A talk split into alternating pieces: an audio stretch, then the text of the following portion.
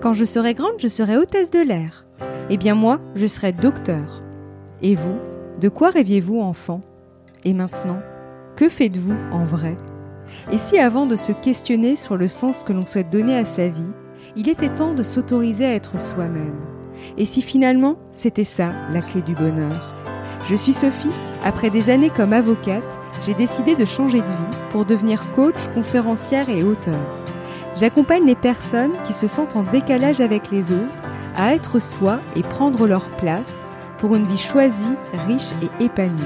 Chaque jeudi, je partage avec vous, seul ou avec mes invités, des conseils et des réflexions pour mieux se connaître, cultiver sa confiance et son estime de soi et reprendre les rênes de sa vie.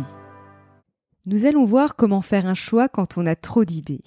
Vous avez peut-être tendance, comme moi, à avoir beaucoup d'idées. Et donc vous vous éparpillez ou alors vous vous perdez dans ce flot d'idées et vous avez des difficultés à choisir les plus pertinentes. De plus, vous pouvez parfois avoir peur de vous enfermer si vous choisissez une idée plutôt qu'une autre. Dans cet épisode, je vais vous donner trois conseils pour faire un choix quand on a trop d'idées. L'objectif est de vous aider à faire le bon choix pour vous afin que vous puissiez passer à l'étape suivante, à savoir concrétiser ce choix. Comme on le sait, une idée n'a aucune existence tant qu'on ne la matérialise pas grâce à des actions concrètes. Pour cela, il est nécessaire de définir un plan d'action, même si ce mot peut parfois rebuter. On va d'abord commencer par lire l'avis du jour. Aujourd'hui, c'est celui d'Élodie Offray. Ce podcast est une mine d'or. En toute simplicité et authenticité, Sophie et ses invités nous partagent leurs clés sur la voie de l'épanouissement et aussi pour oser être soi, trouver, retrouver du sens dans nos vies pro-perso, se réinventer à tout moment, et plus particulièrement pour moi la partie zèbre et hypersensibilité qui m'apporte énormément. Merci Sophie pour tout ce que tu fais.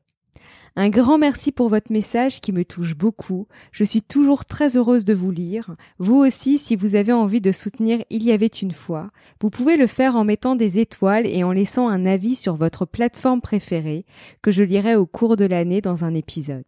Avant de vous donner les trois conseils pour vous aider à faire le tri dans vos idées, j'aimerais relever une croyance que l'on peut avoir parfois.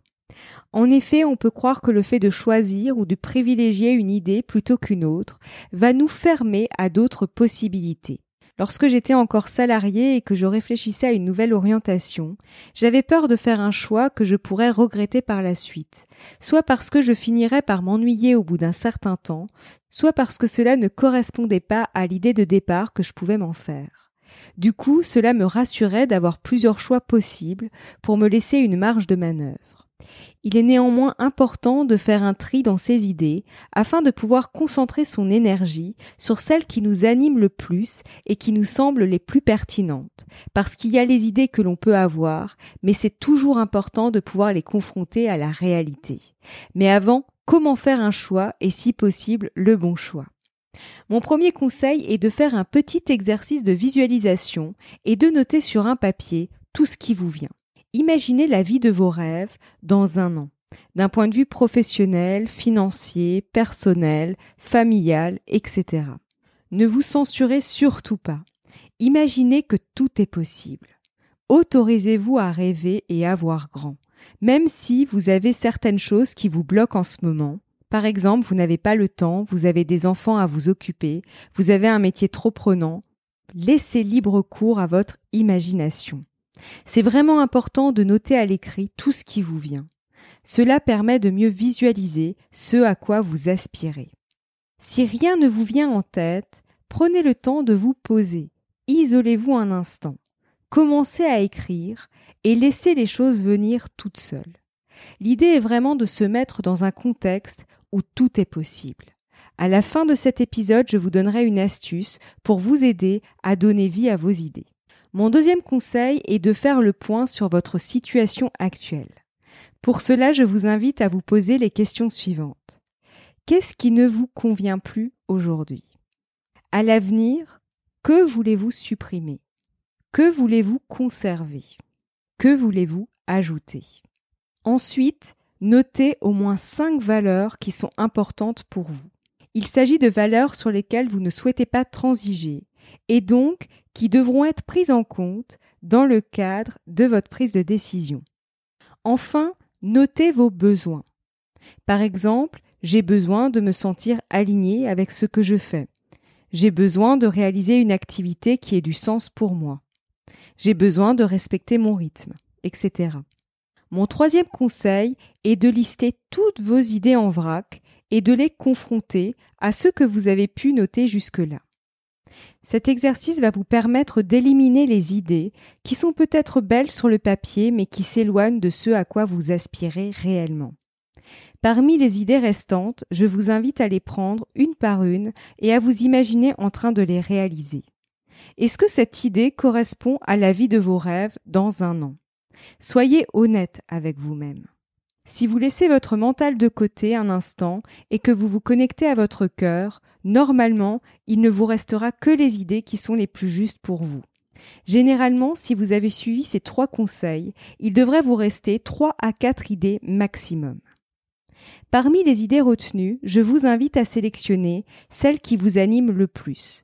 Le fait de la sélectionner ne signifie pas que vous écartez les autres idées. Vous pouvez les garder précieusement dans un carnet, par exemple. L'objectif est de prioriser. C'est ce qui va vous permettre de passer de l'idée à sa concrétisation. J'ai d'ailleurs remarqué qu'il est important de tester ses idées en posant des actions concrètes pour se conforter dans ses choix. En effet, il arrive que certaines idées ne soient pas aussi séduisantes qu'il n'y paraît, une fois que l'on pose les premières actions. Alors arrivé à ce stade, vous pouvez avoir tous les freins, les blocages qui apparaissent, comme les phrases du type OK, mais comment vais-je faire pour concrétiser les choses? Et par quoi vais-je commencer? Ce sont généralement ces petites phrases auto-saboteuses qui font que l'on repousse les échéances à plus tard et que l'on ne passe pas à l'action. Je suis moi-même passé par là.